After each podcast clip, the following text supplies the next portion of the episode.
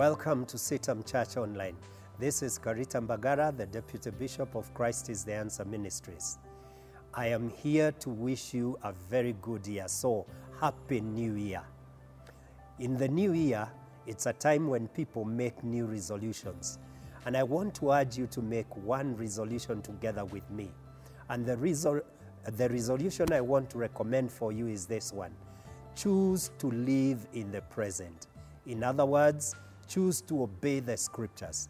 In the book of Isaiah, chapter 43, verse 18, the Bible says the following Forget the former things, do not dwell on the past. Why is it important for us to forget the past?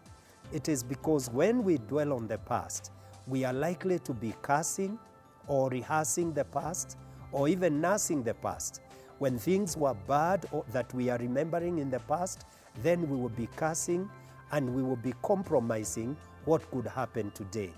When we live in the past also and uh, things were good, then we will just be rehearsing what happened in the past.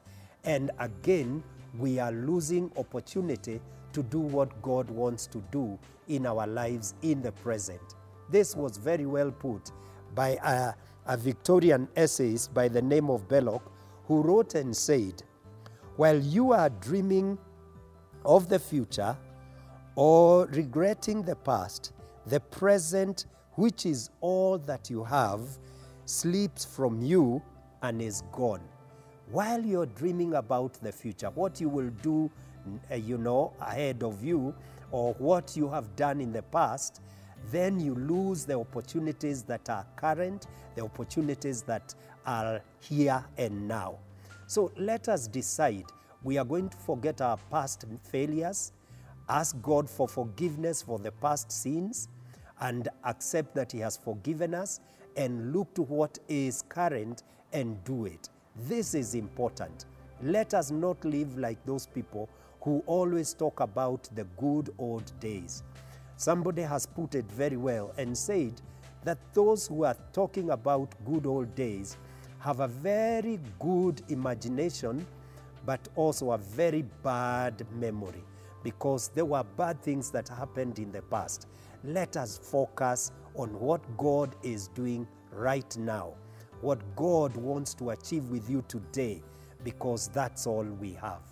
I want to believe that you will join me in making this your resolution, living as per what is current and what is present.